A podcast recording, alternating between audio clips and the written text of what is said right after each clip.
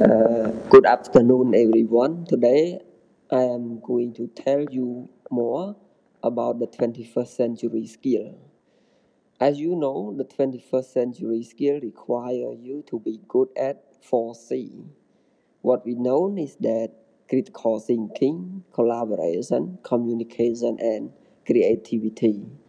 In order to develop your critical thinking skill, you are required to read more and especially read the document based on the research that provide you enough information and background to guide your decision to make uh, to guide your thinking and make the decision